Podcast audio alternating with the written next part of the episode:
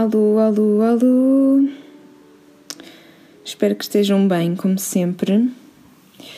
E hoje vamos refletir um bocadinho juntos sobre a mácula que por demais se abate na minha existência ou sobre a minha existência, que é o complexo eh, de insuficiência que eu sinto muitas vezes em relação às leituras que tenho por fazer. E explico-vos porque é que estou a gravar isto desta forma, dizendo-vos estas coisas.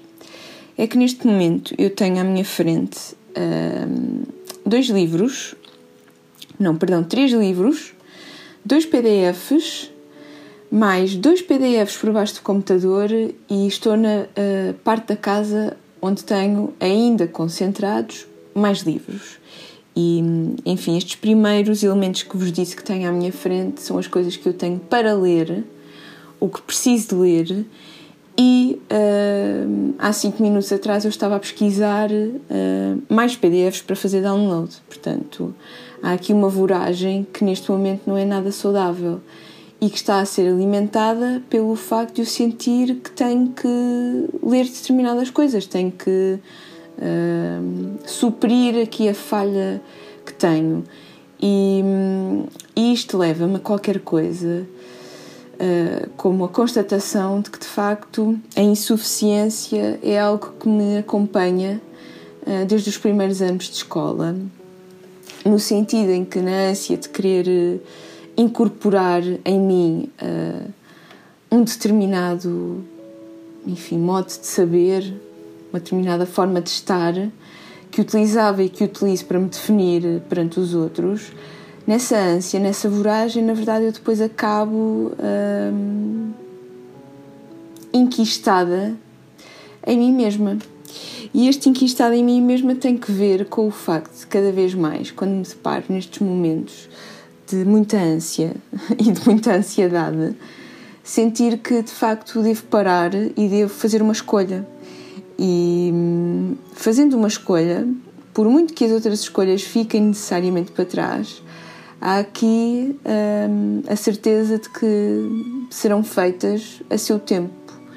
E é muito curioso pensar nisto, porque de facto, hum, até diria setembro, outubro, essa ânsia de ler tudo e mais alguma coisa fazia com que eu, à medida que ia lendo, não, não gostasse particularmente da experiência que tinha.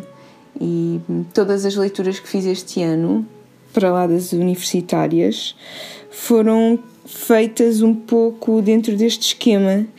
E é estranhíssimo pensar em mim uh, nestes termos, porque eu pensava, uh, na minha ingenuidade, que já tinha abdicado deste complexo de insuficiência um, no ano passado.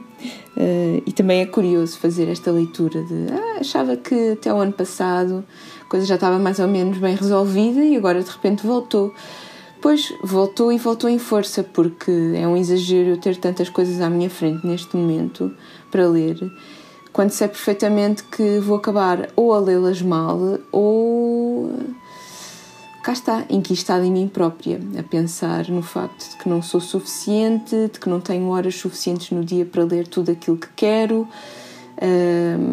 que tenho que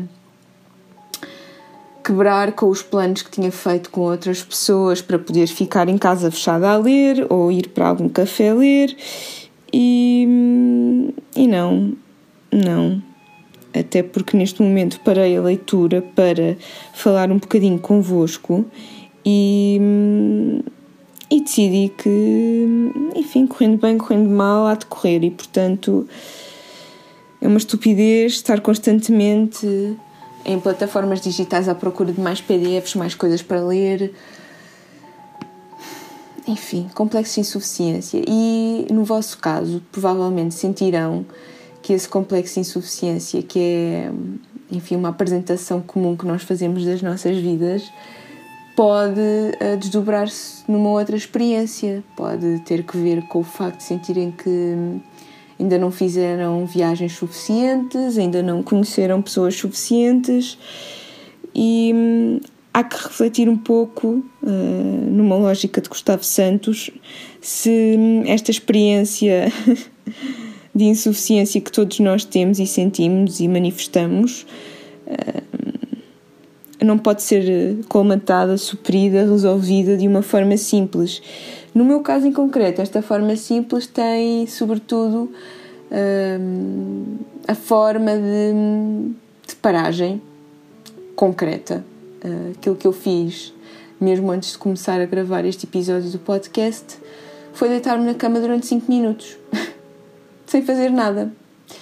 E depois, geralmente, aquilo que acontece uh, subsequentemente é levanto-me de um impulso, meio que à ginasta acrobata, e volto a sentar-me para ler ou para fazer alguma coisa. Mas de facto, esta paragem é sempre inteligente, porque agora vou fazer a triagem daquilo que devo ou não ler durante o dia de hoje e provavelmente será, será mais útil.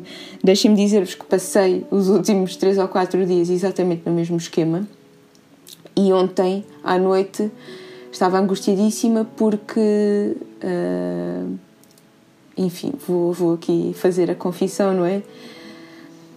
Estou a ler Heidegger e sinto que uh, li 70 páginas nos últimos dois dias e caramba, ontem à noite sentei-me comigo própria e pensei, boa, Carolina, dois dias para lermos, lermos, eu, eu e a minha Carolina, 70 páginas. Portanto, caramba, que, que inapta para ler coisas.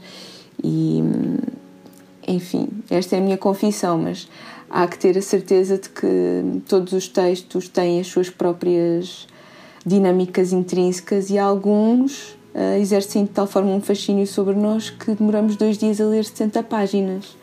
E. Hum, bom, espero que de facto a vossa ansiedade não se manifeste desta forma, mas se tiverem uh, já para vocês de forma inteligível qual é o vosso complexo de insuficiência, ou se tiverem vários, tentem resolvê-los sabendo que não os resolvem.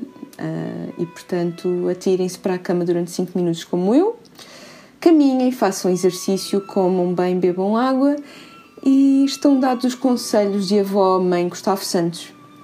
E estou a gesticular exatamente da mesma forma que ele. Portanto, fiquem bem. Mais uma semana de reflexão uh, natural no contexto da cultura. E hum, um bom beijinho nas vossas bochechas fofinhas e deixem-me terminar dizendo que aqueles pequenos croissants que vocês veem no Pingo Doce, no supermercado, não é? Aqueles pequenos croissants brioches são comumente designados, eram comumente designados pelo meu avô como fofinhos. E, portanto, eu deixo-vos dois beijinhos nas vossas fofinhas bochechas. E até para a semana. Continuem a caminhar comigo e sejam fofinhos também.